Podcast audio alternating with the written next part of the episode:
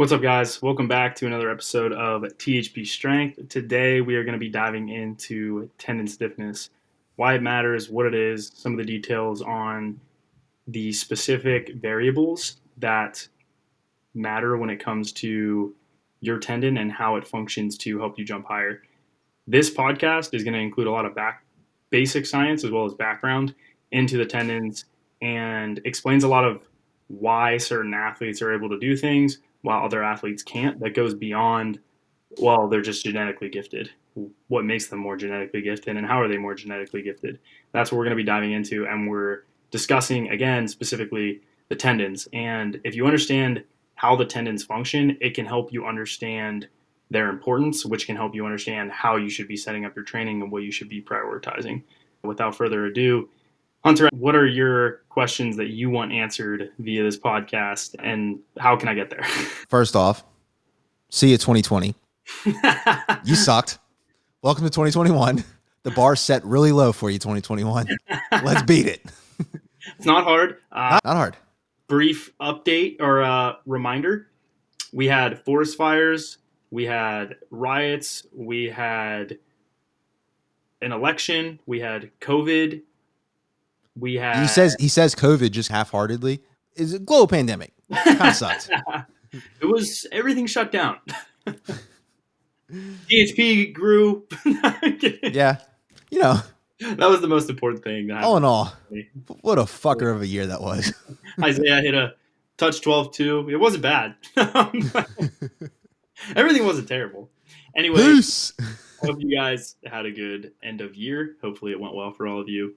But back to you, Hunter. Back to you. What specific questions did you want answered? Did you write them out? Did you listen? Yeah, so basically our topic today is tendon stiffness. And my question around that is, there's, well, there's a few, but mainly it is, as an athlete, we all, a lot of our athletes, they want to jump higher, they want to run faster. And so something that you very quickly come across in improving your athleticism is you got to increase that tendon stiffness. Easy said. And there's a lot more that goes into how to actually do it. And so I thought this would be a good topic just to go over the background of tendon stiffness and then move into practical ways that you can actually, you know, increase said stiffness. Yeah. That all said, I mentioned this briefly in my post, I believe my story, maybe a couple of days ago. And I also mentioned some of the muscle physiology in my post about Hunter actually today, and some of the ways that we're using his training journal as a way to educate you guys and to teach you why certain elements are in the training when they're in there. And on my story, I talked about how the nervous system functions to recruit muscles and certain things that might seem menial, but actually make a big difference. For example, in the post, it was standing up faster. Tendons, like I said, are very important and are responsible for the elastic return that you see in anything with a collision between you and the ground that has a very short ground contact time.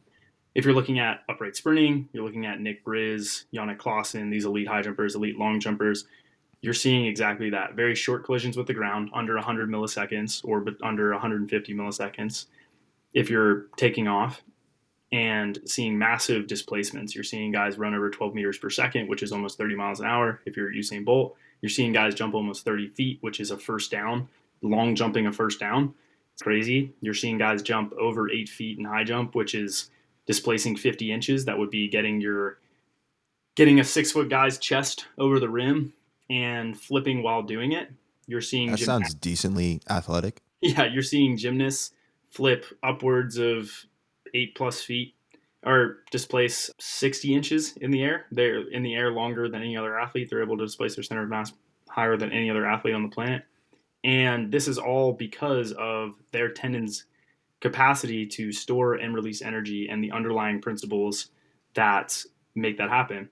So getting into it here, tendons and their function comes down to material science. It comes down to their ability to deform to a certain degree and then return that, the amount of energy it takes to deform, and obviously the amount of return that you will get when they return to form. If you look into material science a little bit more deeply, you'll see a couple common terms. One is stress. Stress is a measure of the internal forces between particles. And then you'll see strain, which is the measure of deformation. So if you can imagine a steel bar, your ability to pull it apart and the amount of force that it took to pull it apart and how much energy you got via pulling it apart with respect to the distance that is stretched is a measure of its stress and strain. It also can be further explained by something called Young's modulus, which is the slope, and that will tell you how much did you stretch it, and or for how much you stretched it, how much energy did you get out of it. That's Young's modulus is mega important because it very much explains the underlying principles in high jump, two-foot jumping, one-foot jumping, and basketball and dunking, and is very relevant to understand if you want to get a full understanding of why certain athletes are doing certain things and troubleshoot and problem solve. For example, if you're looking at me as an athlete versus Isaiah, why is it that I'm better at upright sprinting than he is? He's twice as explosive as me. If you were to look at his, not twice as explosive, but he's way more explosive as me than I am. He can jump fifty inches, one of the highest jumpers in the entire world. He's a great accelerator. Why is he not running faster than I am when he's upright? And why is he not jumping higher than I am off one foot? He's jumped off one foot for years. He has the capacity to do it. His relative power output's significantly higher. His coordination's better. What about his body is different than mine that is making it difficult for him to surpass me in that quality? Why is he not in the N F L? The biggest reason why is because of our tendon properties. My tendons are stiffer than Isaiah's are, specifically in my Achilles and my patella. Therefore, I am able to take advantage of the deformation that happens and get a higher return than Isaiah would. Isaiah can tug on his tendons more easily and can get a big return from them. But when he has too much energy tugging on the pulling on that tendon, he doesn't get as much of a return as maybe I would. For example, if you're upright sprinting, your heel can only go so far to the ground before you get a return. And if you had a stiffer spring, then it would take less loading and you would get a greater return on that sprint. So if you're Usain Bolt and you're on the ground for eighty milliseconds, that tendon is going to function very optimally to push off of the ground and displace him forward very quickly. If you have a really soft tendon, then it's going to need to stretch more, which means a longer ground contact time, which means more braking, which means less propulsion on the push-off, because you would need more stretching for it to occur, unless the the gastroc or soleus could tug on the tendon a little bit more. But that's what, uh, what percentage of tendons of tendon capability is muscular versus conditioning of that tendon? Do you mean, what do you mean by that question? Ask like if it, okay, so I'll try to ask it a different way. The ability, let's just take a standing vertical jump. Mm-hmm. Um, I know that's very different than a one foot approach jump, but just this one example, a standing two foot vertical jump. How much of that would you say is due to the athlete's ability to recruit muscular force versus his conditioning of the tendons to be like a stiff rubber band as he lowers and then very quickly fires the muscle, like the muscle fibers?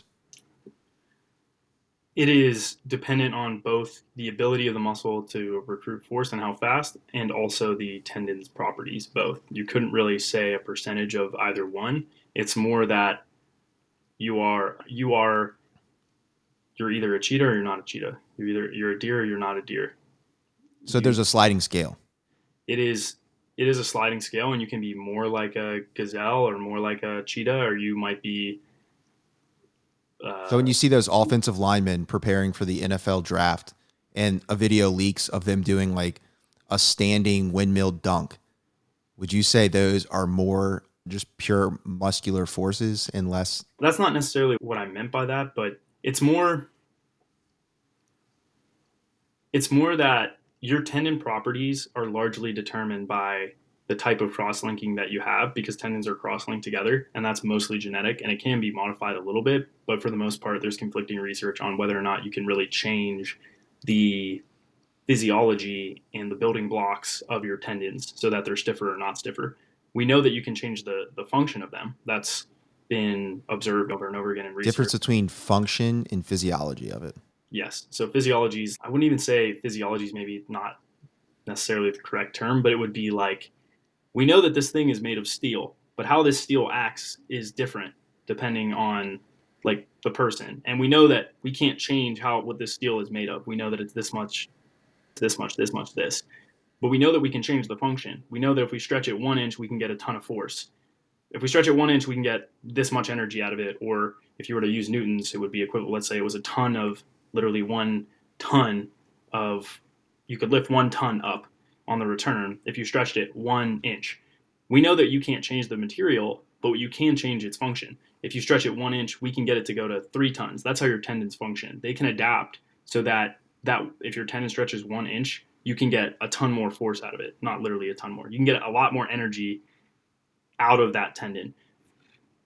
Whereas any other material, that doesn't happen because our bodies are adaptive. They can change somehow. We don't really understand. Some people think that it's you get more cross links or you get bigger tendon with more hypertrophy of the tendon or a bigger tendon. And that bigger tendon is filled in with more densely packed, stiff collagen cross links, which is very complex physiology and biochemistry that I don't even fully understand. I'm not going to pretend to, but it it's hard to measure, and it's also very difficult to assess change in, which makes it difficult to concretely say what is or is not happening. But we know on a macroscopic level that the organism can adapt and move better or jump higher or whatever else because the function changes. Do you know how tendons hypertrophy? Because with muscles, it seems like maybe some hyperplasia, but more so myofibril hypertrophy with maybe some sarcoplasmic hypertrophy. Do we know how tendons hypertrophy? They are, there's a lot of conflicting thought on it.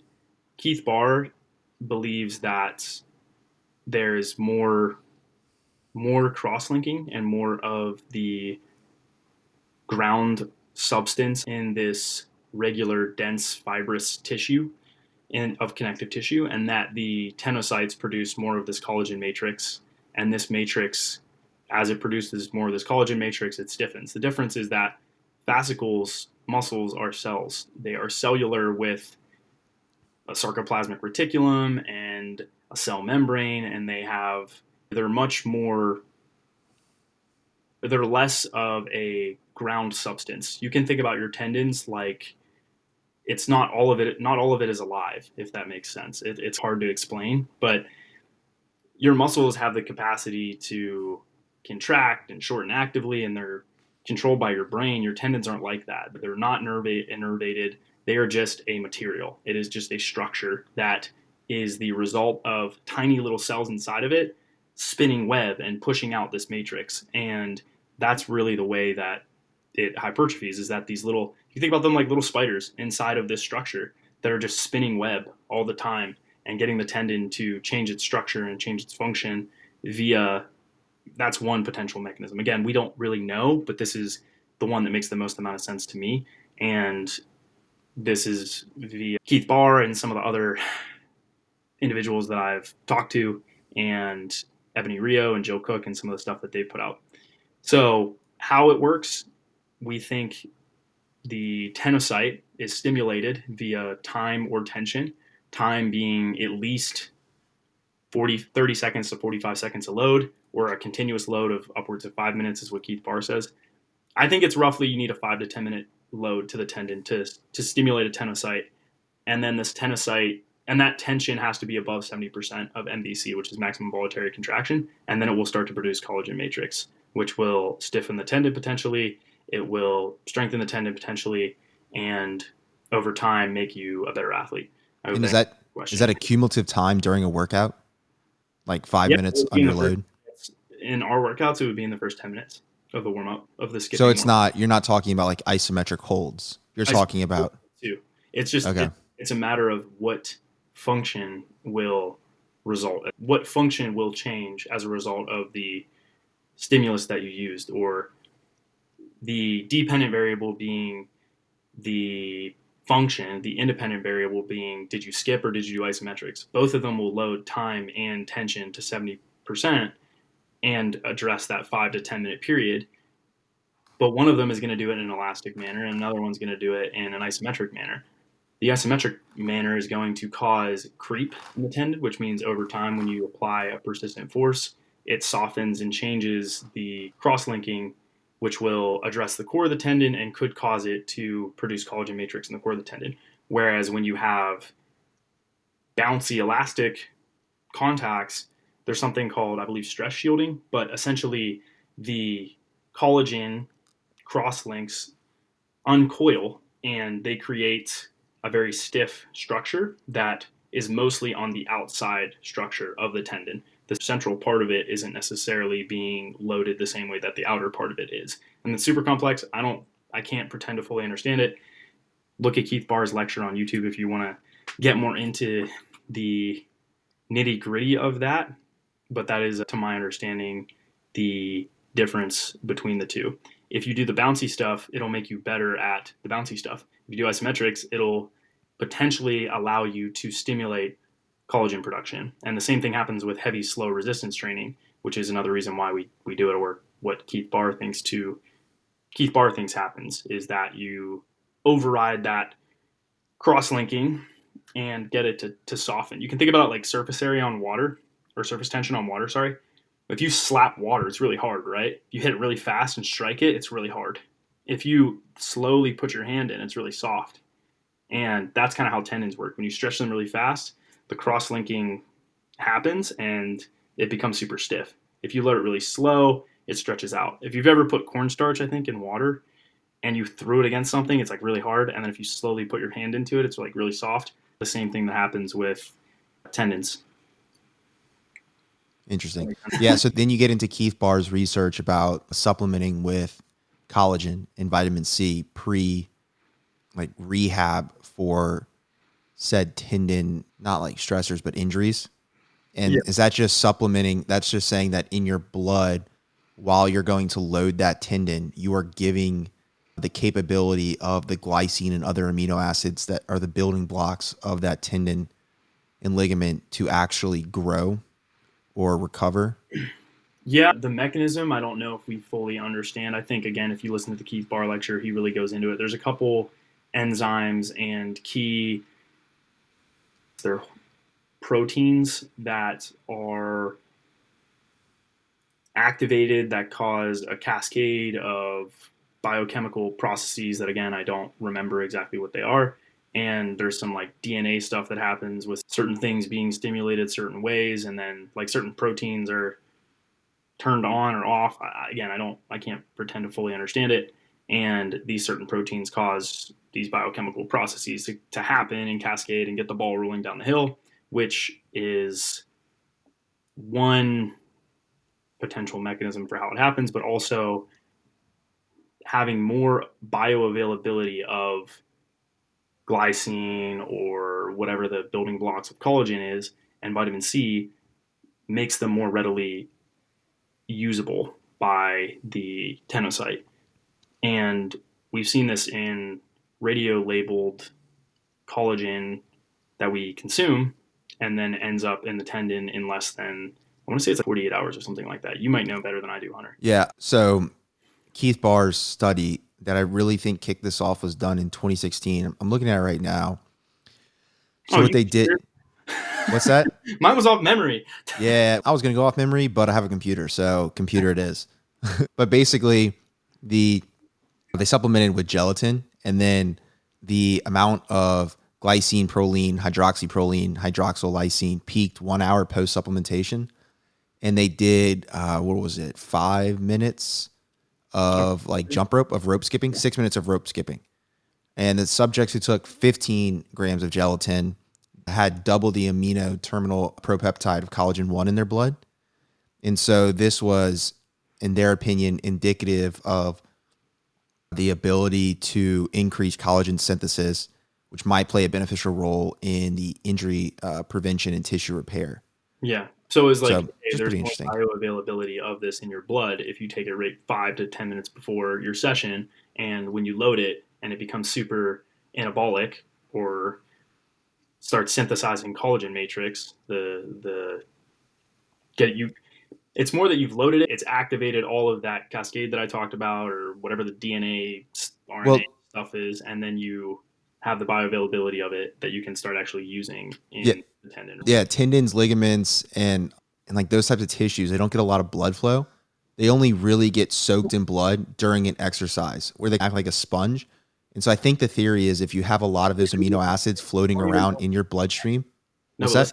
I don't even think it's really even like that. I think it's it's like water retention. There's not even really blood in them in that scenario. Like they're not even, it's not even like a sponge, I don't think. Where did you get that analogy? I think I've read it somewhere. Maybe I've heard it, Keith Barr talk about it, but it was just my understanding that don't get any really blood flow unless you're really exercising them or, or moving the joint. And then when you're really moving the joint, that's when you get the maximum amount of actual flow. Like maybe it's just literally fluid, but I thought it had to be blood. I don't think it's not blood. There's almost, because if it were blood, that would mean that there would be an immune response and that the physiology would be very different. And this is what Ebony Rio and Jill Cook have indicated, and that it's not quite like that. But I don't think we need to get into the... Okay, all right, okay. All right. That, we'll get into the biochemistry of it. This is where I nerd out, but yeah, stay on track. We'll stay on track. Make a change. It definitely can make a change. But back to the modality to improve this and change it, or... Maybe more importantly, what does it mean for you as an athlete? How does this, any of this apply to you? How do I know how to use this? And what does it mean? If you, back to the Isaiah and John example, if you suck at standing jumps, but you are you can run really fast, and when you have an approach into your jump, you jump a lot higher, you have very stiff tendons, and you're going to do better in elastic activities. Maybe that changes the way that you play on the court. Maybe that changes how you train. Maybe that changes what you focus on when you're training. Maybe that changes what how you coach an athlete to perform a different movement, or how you choose to perform a different movement. And further, it can give you a better movement strategy as far as how you should be jumping, and explain what jump strategy is going to be best for you, and also how you should be training to, to maximize that. So if you have really stiff tendons and you know you should probably jump off one foot, if you should jump off one foot, that you need to be doing more activities that are going to stiffen the tendons. And that is going to give you potentially a greater performance improvement than strength training. Strength training has been shown to increase tendon stiffness. You can just go to Google Scholar and type in resistance training and tendon stiffness, and you'll see a bunch of studies talking about the changes in the tendon stiffness during isometric, isometric assessments on an isokinetic dynamometer. And looking at the stress and strain and looking at Young's modulus, and we see that heavy strength training, or just strength training in general, can change the function of the tendon, and it can stiffen it. You will also see studies that say that it can't, and strength training is not very effective at making the tendon stiffer. So it's up in the air. It seems like the age has something to do with it a lot, and the type of proteins that are resynthesized in the tendon. There also seems to be some role of how the training was done and whether or not you've hit those thresholds for intensity and time.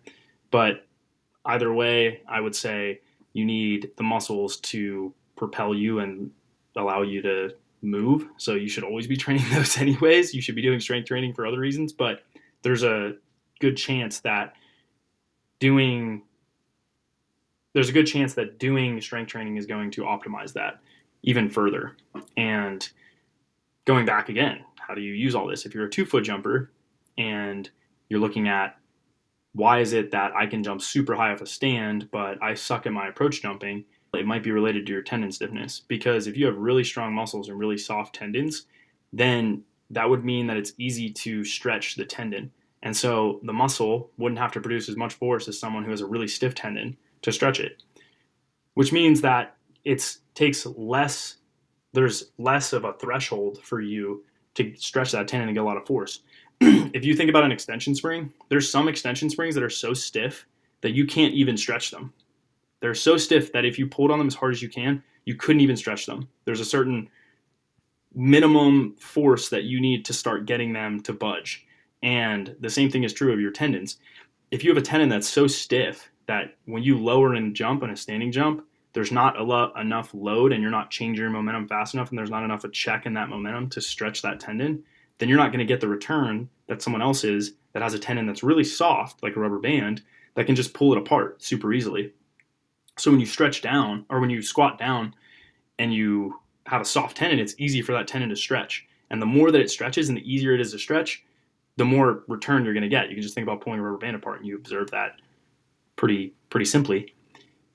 And you'll jump way higher on a standing jump where time is not a variable. Doesn't really matter. It's a pretty simple task.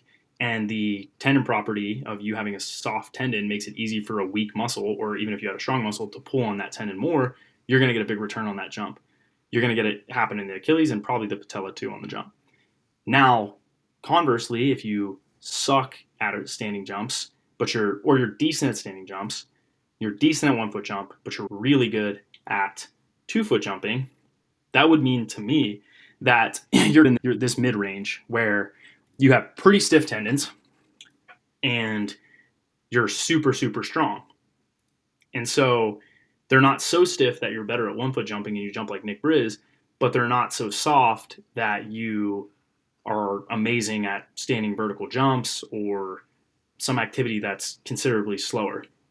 So when you're going through your approach jump off two feet, you're going to jump way higher because you're in that sweet spot where you're able to tug on that tendon and get a lot of force out of it, and your muscles are really strong so they can pull on the tendon and get a lot of force out of it.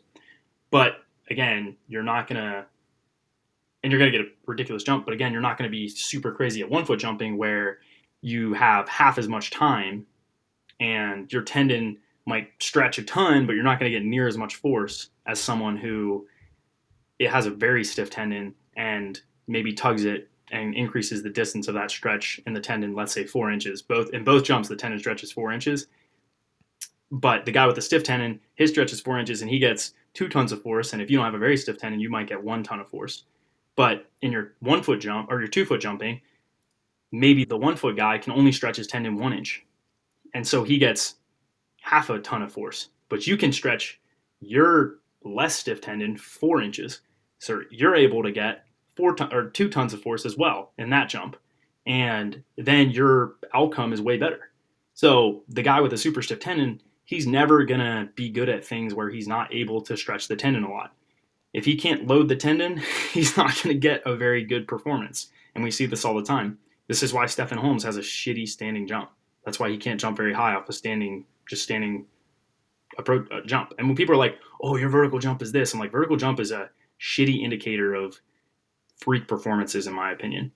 The stuff I love to watch is running as fast as what is equivalent to a Ferrari in the car world or a dragster, and then just launching yourself into outer space if you're a long jumper or you're a high jumper or whatever else.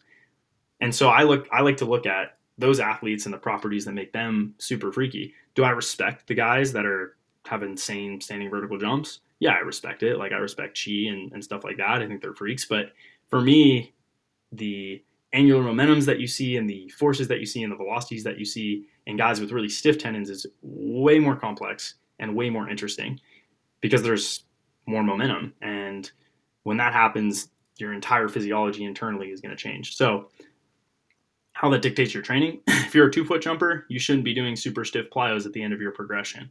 If you're a one-foot jumper, you should be doing stiff plyos at the end of your progression or close. What if someone wants to go from two-foot to one-foot? Is that possible, or is that a fool's? You can uh, do it. It's just that it's going to be really hard to be to be good at all the above. Now, keep in mind, the way to get really good at all the above is to have very stiff tendons and then a super strong muscle. That's how you get really good at everything, and that's where Isaiah is, right? He's got really stiff tendons, but he's also got crazy high force production and rate of force production. So not only can he, that's what makes every N B A player good and every freak athlete in the N B A good. They're able to take advantage of any velocity that they're moving and get a ton of energy in that movement that will propel them into outer space. That's why LeBron James is such a freak. He can do everything. So you definitely can. Zion. Zion. Zion. Like Zion.